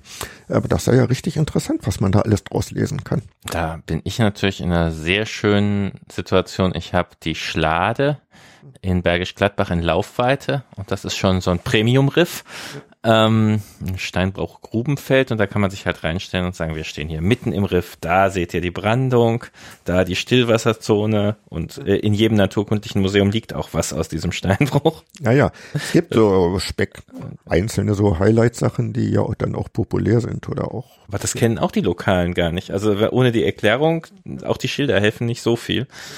Aber wenn man dann da sagt und guckt, da sind die Wellen dran gekommen und hier und, und dann ist so, oh, uh, uh, uh. Ja, ja. Ja, ja. Ja, das ähm, zum Geopark kannst du wahrscheinlich auch was erzählen. Du bist doch mit dem Geopark Ruhr, glaube ich. Ich bin sozusagen der Geopark Ruhr. ja, äh, vielleicht äh, kommt man gehen wir noch mal einen Schritt zurück, weil dem von vom Malachitum aus, das mhm. war jetzt die Seite Malachitum, was ist also bisher passiert und äh, dass das eigentlich juristisch immer noch nicht endgültig zu Ende ist, wobei es geht jetzt nur eben nur noch um, wie viel Geld von wem wohin fließen soll. Äh, das hatte aber Auswirkungen auf den, aufs Geologische Landesamt gehabt, äh, dass tatsächlich der geologische Naturschutz und die Höhlen als ein Sonderfall noch da drin plötzlich einen ganz anderen Stellenwert bekommen haben. Also zum Beispiel Höhle als Sedimentarchiv, dass man da eben Sedimente drin findet, die in der Oberfläche abgetragen sind. All diese Sachen, die sind vorher gar nicht realisiert worden irgendwie und die sind jetzt also viel stärker äh, ins Spiel gekommen. Und äh, eben auf der einen Seite, also sozusagen die wissenschaftliche Seite der Höhlen, auf der anderen Seite eben dann die, den Naturschutzaspekt äh, der Höhlen, der sich dann eben sehr gut zusammenpasste eben mit dem, mit der Entwicklung des Geotopschutzes insgesamt. Und was den geologischen Dienst äh, in eine sehr günstige Position brachte, und das hat sich dann so ergeben, dass ich das dann auch hinter mein, meine Aufgabe wurde für einige Jahre, äh, dass wir zwischen dem Naturschutz, sprich Höhlenforschern auf der einen Seite und der Industrie auf der anderen Seite vermitteln konnten. Wir haben uns immer bemüht, äh, allen gegenüber ehrlich und einigermaßen neutral zu sein. Das hatte den Vorteil, sowohl die Industrie hat uns als Ansprechpartner ernst genommen und die Höhlenforscher haben uns als Ansprechpartner ernst genommen. Und wir haben in beiden Richtungen äh, durchaus Erfolge erzielt, wo man halt äh, auch mal einem Betrieb sagen musste, also kommt, die Ecke müsst ihr nicht abbauen und wenn wir mal genau nachgucken, dann ist das sowieso schon außerhalb eurer Genehmigung. Den Fall haben wir gehabt. Was die dann zähneknirschend eingestehen mussten. Äh, weshalb also meine Höhle gerettet wurde oder dass wir bei den Bezirksregierungen erreicht haben, dass also heute in den meisten Abbaugenehmigungen drinsteht, wenn eine Höhle angeschnitten wird, ist die zu melden und der geologische Dienst darf sie erforschen, ehe sie abgebaut wird. Äh, das ist die eine Seite und die andere Seite, das war aber auch bei den Höhlenforschern durchaus dann ab und zu mal sagen müssen, Leute, das, was ihr da vorhabt, geht nicht. Also entweder weil sie irgendwelche abenteuerlichen Aufwältigungsaktionen geplant hatten, die, naja, ohne den Grundeigentümer nicht gehen. Und Wo nicht alle Genehmigungen vorlagen. Ja, das sagen wir mal ganz krass gesagt. Ich kann nicht in nicht jemanden auf einem fremden Grundstück anfangen, den Schach zu täufen. äh, oder wo man halt sagen muss, ja Leute, das ist nett, das Objekt äh, vermisst ist, macht ein paar schöne Fotos und das war's. Äh, dafür können wir nicht einen Steinbruch stilllegen. Äh, was dann letztlich auch akzeptiert wurde. Also ich glaube, dass wir da eine sehr günstige Position bekommen haben, da zu vermitteln. Und wenn heute das klappt, oder hat bis vor ein paar Jahren eigentlich sehr gut geklappt, dass die Steinbrüche gegenüber den Höhlenforschern relativ tolerant waren, wenn man sich entsprechend, sagen wir mal, verhalten hat. Das hat sich ein bisschen verschlechtert jetzt so in den letzten ja, fünf, sechs Jahren, nachdem es mal einen schweren Unfall gegeben hat mit einem Toten äh, und die Steinbruch Gewerbe oder Berufsgenossenschaft also wesentlich stärker jetzt auf Sicherheitsdinge achtet und dann ist natürlich schwierig eine Genehmigung zu erlangen, wenn es dann heißt, ja, wir wollen es in der Steinbruchwand abseilen und dann da irgendwie in Höhle einsteigen in irgendeiner Gebrächenwand oder so. Das, das spielt dann da ist einfach die Haftungsfrage des Steinbruchs, die muss man eben auch sehen und die hat er, davon kann er sich auch nicht loskaufen. Also auch eine Haftungsausschlusserklärung würde im Falle eines Falles den Steinbruch nicht freistellen. Ja, die, also man muss ja sich auch klar machen, das sind große internationale Konzerne inzwischen.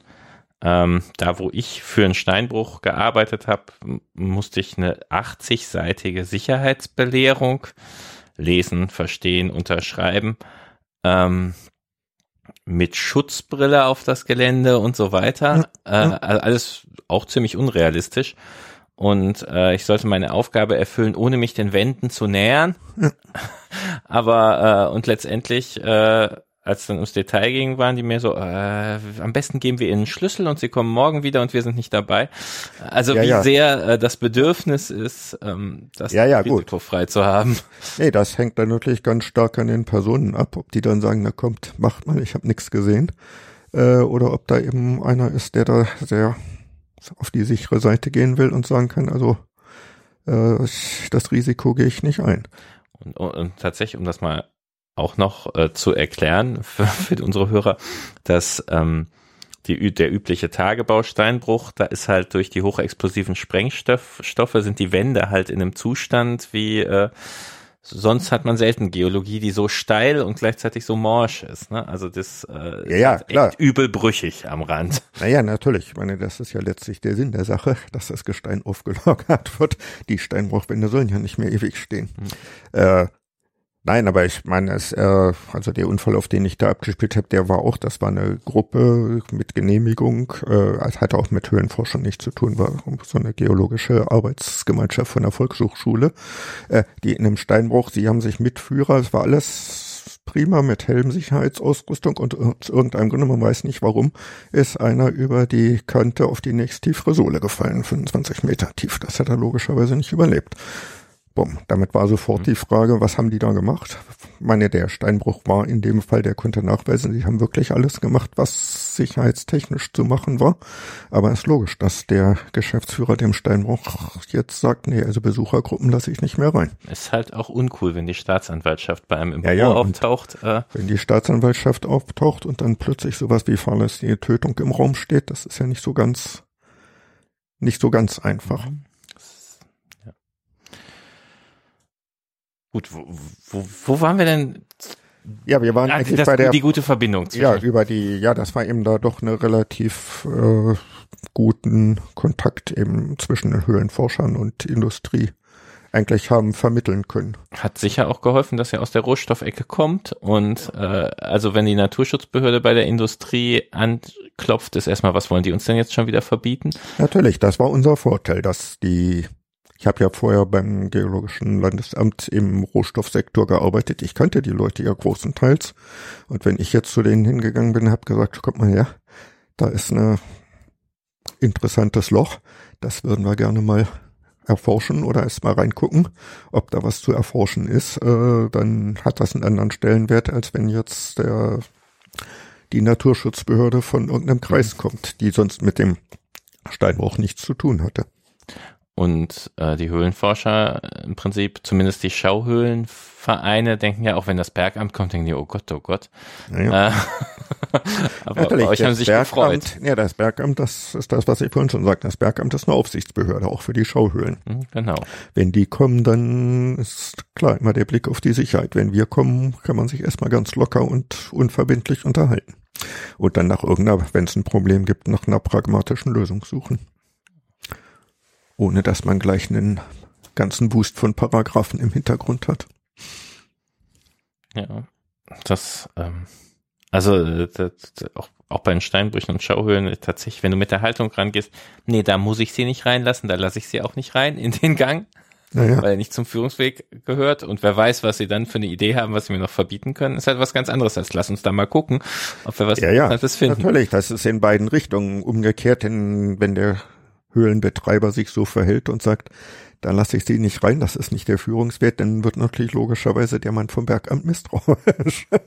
ich meine, das sind, das muss man einfach sehen, das sind alles nur Menschen. Naja. Auf allen Seiten, die da beteiligt sind. Und in einigen Sachen ist es halt, also zum Beispiel ist ja, wenn der Steuerprüfer in einem Unternehmen ist, dann ist ganz klar, der darf nur mit den Leuten sprechen, die ausdrücklich, und da redet hat er, die sind das gewöhnt. Ja, ja. ähm, ja, spannend. Nein, also insofern waren wir da in einer wirklich günstigen Position und ich denke, das haben wir auch ganz gut hingekriegt. Und auch wenn ich jetzt weg bin, äh, das, also meine Stelle da, die Kontakt zu den Höhlenforschern, das hat auch einen Nachfolger gefunden. Also das ist der Stefan Hinscheid, ne? Der Stefan Hinscheid. Ja, das ist auch nicht so einfach gewesen, jemanden zu finden. Der muss jetzt erstens, sagen wir mal, eine gewisse fachliche Qualifikation haben und der muss vor allem auch selber ein Interesse an sowas haben. Es nützt ja nichts, also der Kollege, der sonst für den Naturschutz zuständig ist in Krefeld, der hat simpel gesagt ein bisschen Platzangst und der fühlt sich in der Höhle einfach nicht wohl. Naja, dann hat das, ist der für diesen Kontakt nicht wirklich gut geeignet. Mhm. Gut, dann lass uns nochmal zum Geopark kurz gehen. Ja, gut. Ähm, die sind auch so eine Erfindung der Nullerjahre oder so, also relativ neu, ne? Ja, äh, also offiziell gibt's die seit 2002. Da war das Jahr der Geo, ich glaube es war 2002, das Jahr der Geowissenschaften ausgerufen. Es gab schon so ein bisschen Vorläufer, also in der Eifel im äh, Kreis Gerolstein ist in Deutschland der erste Geopark gegründet worden, weil da war eine Geologin, ich nehme an beim Umweltamt tätig, ich weiß nicht in welcher Behörde, aber irgendwo in der Kreisverwaltung und äh, die gesagt hat, eigentlich, wir können hier mit den Korallenriffen, die wir haben, Geroldstein, das ist ja die Kalkvorkommen, damit können wir Tourismuswerbung machen. Und das hat sie also ganz engagiert angegangen und auch sehr erfolgreich. Und das war dann also die erste Region in Deutschland, die sich dann auch Geopark nannte. Es gab auch so in Europa verteilt noch so ein paar andere Initiativen. Und daraus ist dann aber eben 2002, äh, war wie gesagt das Jahr der Geowissenschaften und da hat der Bund-Länder-Ausschuss Geowissenschaften, das ist die, ist ein Gremium, wo die entsprechenden Ministerien vertreten sind, die für die Geologie in den Bundesländern zuständig sind. Also in Nordrhein-Westfalen ist das das Wirtschaftsministerium, Bayern zum Beispiel das Umweltministerium, das ist also ein bisschen unterschiedlich, wo mhm. die geologischen Dienste angesiedelt sind. So diese Ministerien plus das Bundeswirtschaftsministerium, die bilden diesen Bund-Länder-Ausschuss Geowissenschaften. Und äh, da ist dann das Konzept äh, für die nationalen Geoparks ausgetüftelt worden. Da wurden also Richtlinien erlassen. Da habe ich dann selber auch als Nordrhein-Westfalen-Vertreter dran mitgearbeitet, dass also Regionen, die eine bestimmte ja, Wertigkeit in der Geologie haben müssen, logischerweise, die müssen also irgendwelche vorzeigbaren Sachen haben, die müssen eine gewisse Organisationsstruktur haben, äh, dass die sich also um diesen Titel Nationaler Geopark bewerben können. Dafür ist die äh, Alfred Wegener Stiftung beauftragt worden, das dann zu zertifizieren. Und wenn man also diesen Kriterienkatalog erfüllt, dann bekommt man für fünf Jahre diesen Titel verliehen. Und es sollte so, der Gedanke war, dass jeder Geopark eigentlich ein gewisses Alleinstellungsmerkmal haben sollte. Und ja gut, nachdem diese Richtlinien erlassen waren, kam dann natürlich die Frage, ja, äh, was machen wir denn jetzt in Nordrhein-Westfalen? Und äh, ja, ja, äh, ja, wir hatten mehrere Regionen so ein bisschen zur Auswahl. Äh, das eine war das Siebengebirge mm, das als Vulkanlandschaft. Das wäre eigentlich ganz nett gewesen, nur da wollte die wollten die örtlichen Vertreter, die Kommunalpolitik wollte das nicht, weil die damals noch so den Traum eines Nationalparks Siebengebirge träumten, äh, der sich dann aus anderen Gründen zerschlagen hat. Und da hielten sie also Geopark für ein Level zu tief. äh, ja, und äh, der andere Gedanke oder ein anderer Gedanke war dann eben das Ruhrgebiet äh, wir gesagt haben, das Ruhrgebiet ist eigentlich das Beispiel in Europa, vielleicht sogar weltweit, äh, wo man sehen kann, wie die Rohstoffe, und zwar die Georohstoffe, die Bodenschätze, äh, die Entwicklung einer Region beeinflusst haben. Vor 200 Jahren hat es weder einen Begriff Ruhrgebiet gegeben, noch das Ruhrgebiet. Da hat es im Ruhrtal so ein paar kleine ja, Gewerbeorte gegeben, die also die Wasserkraft letztlich traditionell genutzt haben von der Ruhr. Äh, es hat den Hellweg gegeben als Fernhandelsstraße vom Rhein Richtung Mitteldeutschland. Äh, die Städte am Hellweg, die liegen ja genau immer in einer Tagesetappe voneinander entfernt. Also von Duisburg nach Essen schafft man an einem Tag, von Essen nach Bochum schafft man an einem Tag, von Bochum nach Dortmund schafft man an einem Tag. Das glaube ich die A40, ne? Ja, ja, das ist heute die A40 und die Orte, die liegen alle so 50, mhm. 60 Kilometer auseinander. Das sind im Grunde nichts weiter gewesen als die Raststationen für die Leute, die eben vom Rhein, wo der Schiffstransport war, ihre Waren Richtung Magdeburg oder ja, Zentraldeutschland transportiert haben. Äh, ja, und alles, was nördlich davon war, war Walachei. Äh, das war teilweise wirklich äh, große Ödlandflächen, das war nicht mal landwirtschaftlich nutzbar. Äh, nicht ohne Grund gibt es mhm. ja heute noch diese Wildpferdeherde da in, bei Dülmen. Äh, das ist eine Gegend gewesen. Es gibt einen sehr schönen äh, Artikel in der Zeitung, so um Anfang des 20. Jahrhunderts. Da kam jemand auf den Gedanken, äh, die rheinisch-märkische, ne, die rheinisch-bergische ist eine von den beiden großen Eisenbahnstrecken durchs Ruhrgebiet zu bauen. Und da hatte jemand den merkwürdigen Gedanken geäußert, man könne beim Schloss Oberhausen einen Bahnhof errichten. Und dann gibt's also einen, ja heute würde man sagen, einen Leserbrief in einer Zeitung damals, wo stand, was also ich sage es jetzt mal mit meinen Worten, was für eine hirnrissige Idee in einer Gegend, wo sich nicht einmal Hase und Fuchs gute Nacht sagen, einen Bahnhof errichten zu wollen. Also, das muss man sich wirklich klar machen, wenn man auf historische Karten guckt. Das heutige Ruhrgebiet ist wirklich eine, eine Ödlandregion über weite Strecken gewesen, also nicht mal Landwirtschaft. Und äh, das ist dann so mit dem industriellen Revolution, so ab 1820, 1850 ungefähr, äh, hat sich das innerhalb von 50 Jahren in die Metropolregion Europas verwandelt. Da sind plötzlich drei Millionen Leute hingezogen. Äh, und das hat nur funktioniert wegen der Rohstoffe.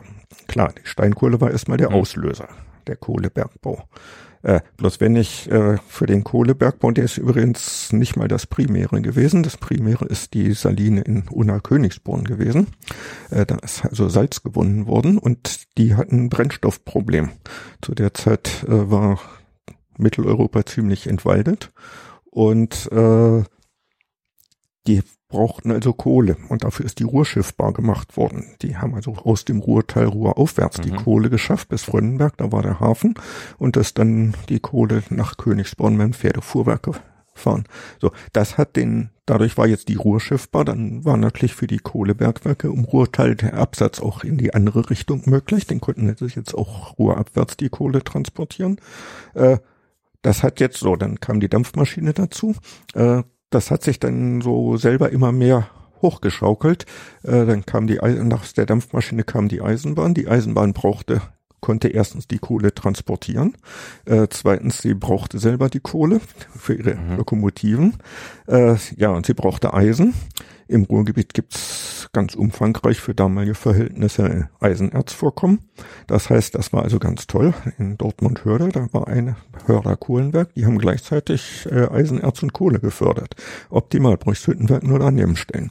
Und das war in einigen anderen Stellen im Ruhrgebiet auch so. Und dann hat sich also das praktisch äh, hochgeschaukelt, diese Industrialisierung. Gleichzeitig habe ich jetzt aber für drei Millionen Leute Häuser bauen müssen.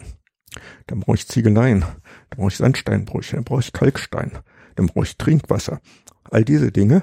Und äh, dadurch, das ist also ein, das Beispiel eigentlich in Europa, wo man sehen kann, wie die Bodenschätze und diese soziokulturelle, wirtschaftliche Entwicklung von so einer Region sich ja, so so eine, in so einer Kettenreaktion äh, aufgebaut hat. Und äh, wirklich aus dem Boden gestampft ja, wurde. Wir reden Boden, aus dem wenige Jahrzehnte. Ja, ja, das ist innerhalb von 50 Jahren passiert. Bis hin zu diesen dann am Ende diese integrierten Werke, wo ja. äh, vom Rohstoffabbau bis zum ja, ja. fertigen Hammer oder Kochtopf. Ja, ja. Äh, das ist also zum Beispiel die Hohenlimber Kalkwerke, die es hier heute noch gibt in äh, Hagen. Großer Kalksteinbruch. Äh, der ist gegründet worden von August Thyssen, weil die braucht, der brauchte für sein Stahlwerk in, für seine Stahlwerke in Duisburg Kalkstein als Zuschlagstoff im Hochofen. Und das ist also wirklich so ein ganzes komplexes Netzwerk an sich gegenseitig voneinander abhängenden Rohstoffgewinnungen gewesen, die also dieses Ruhrgebiet geschaffen haben. Ja, und das war unser Gedanke jetzt, um auf den Geopark zurückzukommen, äh, das zu thematisieren. Und das fiel jetzt genau in dem Moment, wo wir jetzt einen massiven Strukturwandel haben. Der Kohlebergbau ist zu Ende, die Montanindustrie, die Stahlindustrie ist auch weitgehend am Ende und das Ruhrgebiet strukturiert sich völlig um im Moment in Richtung Dienstleistung, IT, Wissenschaft, all solche Sachen. Äh, und da ist halten oder hielten wir das schon für ziemlich sinnvoll, wenn man das Bewusstsein dafür, wo stammt diese Region eigentlich mhm. her, wenn man das eben aufrechterhält und sagt, Leute, das liegt an den Rohstoffen. Sind wir wieder bei der Frage vorhin vorhin mit der bösen Rohstoffgewinnung. Und jetzt würde ich einfach behaupten mal, aber das Ruhrtal selber ist geologisch relativ langweilig, oder? So die Gegend? Oder ist das äh, nur äh, der Laie, der nicht das Auge dafür hat? Das Ruhrtal selber ist langweilig, würde ich nicht sagen. Äh, sagen wir mal, es ist, äh, man befindet sich halt immer in den flurzführenden Schichten des Oberkarbons. Äh, insofern ist es auch relativ abwechselnd. Man hat verschiedene Gesteine, man hat Tektonik, man hat natürlich die Kohle, äh, hat Fossilfunde. Wir haben vor, wann das gewesen? 2012, glaube ich, war das. Äh, da können also noch ganz sensationelle Dinge passieren. Da bekamen wir dann äh, beim Geologischen Dienst äh, eine E-Mail. Da schrieb eine Familie aus Dortmund, ja, sie seien da in Bochum am Ruhrufer spazieren. Sie hätten da in so einem kleinen Steinbruch was gesehen, sehe aus wie Tierfährten, würden wir bestimmt kennen und haben uns ein Foto dazu geschickt. Auf dem Bild war zu sehen deutlich der Pfotenabdruck eines Tieres im Sandstein. Äh, kannten wir nicht und war ziemlich sensationell. Äh, es gab aus dem gesamten Ruhrgebiet bis dato drei Funde von Tierpferden überhaupt. Die waren aber alle ein bisschen jünger als das, was die da gefunden haben. Äh, in real gesehen hat also keiner meiner Kollegen oder ich im geologischen Dienst das. Dann haben wir also erstmal ein Telefon gehängt. Ja, es gibt in Freiberg gibt's so einen Spezialisten für rotliegend äh, Wirbeltiere. Das wäre das nächste, was uns einfiel. Den kenne ich ganz gut. Ich rief den an. Ich sag, hab ihm auch das Bild geschickt. Äh, äußere dich mal dazu. Wer könnte in Deutschland sich da auskennen? Da meinte er, ja, da gibt's in der Pfalz bei dem Museum da und da gibt's den äh, Sebastian Vogt, der kennt sich mit sowas aus. Das ist der Spezialist weltweit für carbonzeitliche Wirbeltiere. So, dann haben wir dem das Bild geschickt. Äh, ich glaube, das war ein Dienstag. Und dann kam also eine E-Mail zurück. Das ist sensationell. Kann ich mir das am Donnerstag angucken? ja, das ist also der älteste Tierfährte, äh, Wirbeltierfährte in Mitteleuropa und gefunden in einem kleinen Steinbruch, der seit Jahrzehnten da am Wegesrand offen ist. Warum diese Leute, die also absolute Laien sind, dass denen das aufgefallen ist, bis man die müssen irgendwie ganz günstigen Lichteinfall gehabt haben, irgendwas. Und die waren dann aber eben noch so pfiffig, dass sie uns das dann eben auch geschickt haben und für auf die Art eben die, ja, eine wissenschaftlich ganz bedeutende Entdeckung gemacht worden ist. Also insofern kann man eigentlich nicht sagen, dass das, dass das Ruhrtal langweilig ist. Zum Ruhrgebiet nochmal ist es ja auch, also was ich, ich finde ja immer den, die Auswirkung der Menschen auf die Welt ganz spannend. Und das ist ja auch recht heftig. Ne? Es ist einerseits deutlich tiefer geworden, glaube ich, ne, durch den Bergbau. Und ähm, verstehe ich das richtig, dass die den Grundwasserspiegel bei minus 1000 halten müssen? Oder ist da, äh, also auf jeden Fall werden nee, minus, minus 1000 nicht. Äh, wird noch ein bisschen diskutiert, wo er letztendlich hinkommt sagen wir so, es sind zwei Dinge. Das eine ist, dadurch, dass die Kohle abgebaut worden ist, hat man wirklich ein Massendefizit äh, und die Oberfläche senkt sich oder hat sich gesenkt. Äh, das ist zum Teil wirklich beträchtlich. Also im Norden von Essen gibt es so Gegenden, die liegen heute 20 Meter tiefer, als sie ursprünglich waren. Äh, das hat massive Auswirkungen zum auf das Abflussverhalten von irgendwelchen Bächen und die Flüssen. Flüssen müssen halt bergauf fließend gemacht jetzt, werden. Ja, weil der Rhein liegt heute höher als Teile vom Emschertal und die Emscher fließt halt einfach zum Rhein. Das heißt, das muss gepumpt werden. Und wenn nicht, hat man einen großen See im Ruhrgebiet. Wenn nicht, hätte man den großen See, ja. Das ist so der Hauptpunkt von diesen sogenannten Ewigkeitslasten, die also, ja, für die unabsehbare Zukunft eigentlich gewährleistet werden müssen. Der andere Punkt ist das Grubenwasser. Man will vermeiden, dass ähm, hat im Deckgebirge in Halterner Sinn zum Beispiel ja große Trinkwasservorkommen. Und man will vermeiden, dass das Grubenwasser äh, mit diesen Trinkwasservorkommen in Kontakt kommt.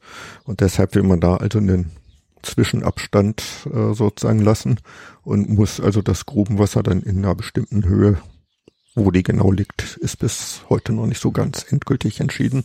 Aber dass man das äh, Grubenwasser eben in einem bestimmten Niveau hält, ja. Und, und diese Pumpkosten, die muss man tragen, ja. Und das, also ähm, der technische Aufwand ist unvorstellbar. Ich äh, habe mal jemanden zufällig erwischt, der auf Zollverein gerade die Wartung machte. Da ist die Wasserhaltung fürs mittlere Ruhrgebiet. Die haben zwei Hochspannungsanschlüsse, nicht Mittelspannungsanschlüsse, sondern zwei getrennte Anschlüsse ans europäische Hochspannungsnetz, um die Pumpen da unten zu betreiben. Und ich glaube, die Pumpensätze sind dreifach ausgelegt und es war irgendwas 4 Megawatt pro Pumpe und 16 Pumpen in einem Satz. Also es ist alles ja, unvorstellbare ja. Äh, Energie. Äh, wobei das jetzt noch, man noch dabei ist umzubauen. Äh, das werden also jetzt unter Tage zum Teil auch Verbindungen neu geschaffen. Äh, man will die Zahl der Pumpstellen möglichst reduzieren, dass man also an möglichst wenig Stellen pumpen muss. Äh, einfach eben um die Pumpkosten äh, zu senken. Aber insgesamt äh, ist das, sagen wir mal, was, was tragbar ist. Die Alternative wäre eben, gut, man kann sagen, man lässt es ansteigen und wird es drauf ankommen lassen. Wahrscheinlich würde nichts passieren äh, mit dem Trinkwasserreservoir, weil die Schichten drunter auch noch wieder wasserundurchlässig sind. Äh, aber man will da eben auf die sichere Seite gehen. Und für die Kaufleute, äh, die sagen halt, äh, uns ist eine Summe, wenn ich weiß, ich muss so und so viel ausgeben im Jahr. Auch wenn es viel ist und äh, lange Zeiten, das ist lieber äh, mhm. zu kalkulieren, als ich habe ein Risiko, dass ich nicht kalkulieren kann, wo ich nicht weiß, ob ich Geld brauche oder ob ich womöglich wahnsinnig viel Geld brauche. Nicht zuletzt ist der Sparstrumpf vom Steinkohlebergbau ja auch recht voll. Also die haben ja sehr früh schon angefangen, Geld dafür das zurückzulegen. Ist, ja, das ist von Anfang an praktisch gemacht worden, dass man da eben investiert hat in geldbringende Bereiche, äh, was eben heute die im Wesentlichen die Ivonik AG ist, die ist äh, wo die Ruhrkohle Stiftung ihre Gelder anlegt und die erwirtschaftet. Ich weiß nicht genau, acht Milliarden oder sowas haben die in der Ruhrkohle Stiftung und das, die Erträge daraus reichen eben aus, um diese Kosten zu decken. Gut, da sind wir ganz schön weit weg von der Höhle gekommen. Wollte ich sagen. ähm, fällt dir noch was ein zur Speleologie und äh, den, den Herausforderungen der Höhlenforschung, die wir gerade haben, als jemand, der das ja, so lange begleitet es gibt Ein ganz aktuelles Thema. Äh, es wird mh, im Moment so auf, äh, von der EU gefördert und da ist der Geologische Dienst auch ziemlich involviert, äh, weil wieder tiefe Geothermie mh, erforscht. Das ist ja sicher eine Zukunftsenergie, die nicht so ganz von der Hand zu weisen ist. Wir haben vorhin schon drüber geredet, bisher ist man dann über so Versuchsanlagen, zumindest hier in Deutschland, nicht wirklich rausgekommen. Äh, gut, im Raum München funktioniert es ganz gut. Äh, Unterhaching, die, da gibt's tiefe Geothermieanlagen. Und im Moment laufen da also Forschungen, ähm, wie weit eben im Untergrund, und da geht's jetzt auch eben auch um, um verkarstete Gesteine mit entsprechenden Wasserwegsamkeiten, äh, wie weit sich das geothermisch nutzen lässt. Und da taucht jetzt eine spannende Frage auf. Also wir wissen in Belgien zum Beispiel im Kohlenkalk, dass es eine sehr tief liegende Verkarstung gibt. Wir wissen im Münsterland, dass die Kreidekalke unter dem Emschermergel, der Emschermergel ist das, was im Münsterland die große Fläche ausmacht, der ist praktisch wasserundurchlässig. Äh, darunter liegen aber Kalke aus der Oberkreide und die sind, soweit wir wissen, verkarstet und wasserführend. Äh, Frage ist, wo kommt dieser Karst eigentlich her? Diese Gesteine haben gar, gar keinen Kontakt irgendwo zur Oberfläche. Und wir haben das an etlichen anderen Stellen auch, dass wir also eine tiefliegende Verkarstung haben, für die wir eigentlich keine wirkliche Erklärung haben. Und der Knackpunkt war das äh, Projekt oder das äh, in Wülfrath, äh, die hatten in den Kalksteinbrüchen das Problem, die haben 300 Meter dick den Kalkstein abgebaut. Gut, an der Oberfläche war so ein bisschen Tertiärverkarstung.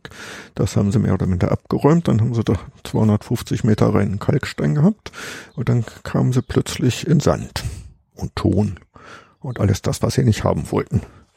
Ja, und da war also ein Höhlensystem, ein Paleo-Höhlensystem angeschnitten. Diese Sande und Tone waren fossilführend. Äh, das ist Unterkreide, diese Sedimentfüllung. Hochspannend, terrestrische Unterkreide, also Landmaterial, Pflanzenreste drin, Blüten aller Insekten, also richtig ganz von der, von der paläontologischen Seite her ganz spannend. Ja, und diese Verkarstung, das waren Riesenhöhlen, wenn die jetzt, sind jetzt Sediment gefüllt, als die mal offen waren, das, da müssen wir mal so denken, so, ja, Carlsbad Cavern in USA, sowas in der Richtung. Äh, ja, wir kennen mhm. diese Hohlräume. Äh, in der einen Steinbruchwand war das angeschnitten. Das waren 20 Meter Höhe ungefähr, dieser Höhlenraum. Und 150 Meter Breite ohne irgendeine Zwischenwand oder einen Pfeiler. Äh, als das Ding in der Kreidezeit war es mal leer. Mhm. Aber es war immer unter dem Grundwasserspiegel. Es, wir können kein Szenario uns vorstellen, dass in diesem niedrigen Niveau das einen freien Ausfluss hatte. Und stellt sich also heraus, wir haben das dann ziemlich weitflächig mal untersucht, gibt es relativ viel im rheinischen Schiefergebirge solche merkwürdigen Paläoverkarstungen, wenn man erstmal dann anfängt danach zu suchen.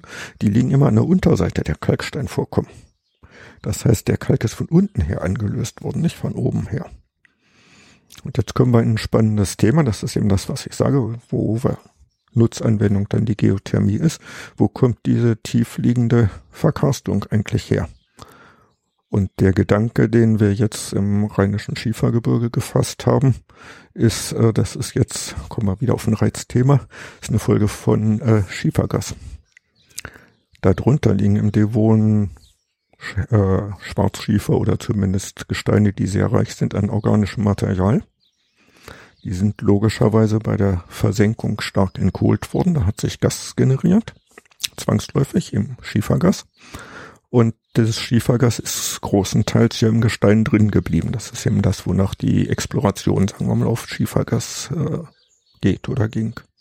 So, und wenn ich das jetzt aber mobilisiert bekomme, durch zum Beispiel tektonische Vorgänge, Gebirgsbewegung, äh, dann wird da Methan frei und ein paar andere Gase. Und es gibt Reaktionen, die man sich vorstellen kann, die also aus dem Methan zu CO2 führen. Das dann von unten das auf die Kalkschicht. Ja.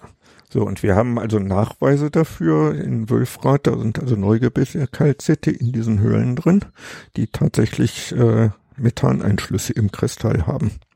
Das heißt, Methan hat da irgendwie eine Rolle gespielt in dem System. An dem Punkt sind wir gerade. Äh, das ist also eine ganz spannende Geschichte, äh, eine völlig neue Idee der, der Karstgenese, ausgelöst durch Gas, äh, Gase, die von unten kommen äh, und äh, mit einer praktischen Nutzanwendung gegebenenfalls in Richtung Geothermie. Und Paleocast, das musst du noch erklären. Ja, also, also ein alter Karst, kann man einfach sagen, der also jetzt nicht mit den heutigen Oberflächenverhältnissen oder Abflussverhältnissen zu tun hat, äh, sondern eben erdgeschichtlich viel älter ist. Gut, ja, spannend. Dann würde ich sagen, hiermit lassen wir es belassen. Guter Überblick. Äh, ich danke dir recht herzlich und sage Glück auf. Ja, Glück auf. Gerne gemacht.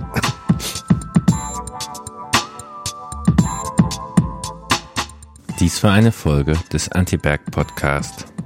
Der Anti-Berg Podcast wird von der Redaktion der Zeitschrift der Anti-Berg herausgegeben. Er erscheint in loser Reihenfolge und beschäftigt sich mit castnahen Themen im deutschsprachigen Raum. Wir sind dabei dringend auf eure Anregungen, Hinweise und Rückmeldungen angewiesen. Ihr wisst viel mehr interessante Sachen als wir. Am schönsten ist es, wenn ihr auf der Webseite antiberg.fm unter den entsprechenden Folgen kommentiert. Dann hat jeder was davon. Oder ihr schreibt uns eine E-Mail an redaktion.antiberg.de. Wenn ihr uns darüber hinaus unterstützen wollt, sorgt für Literaturtausch zwischen euren lokalen Publikationen und der Antiberg-Redaktion. Und damit bis zum nächsten Mal. Mein Name ist Maximilian Dornseif. Glück auf!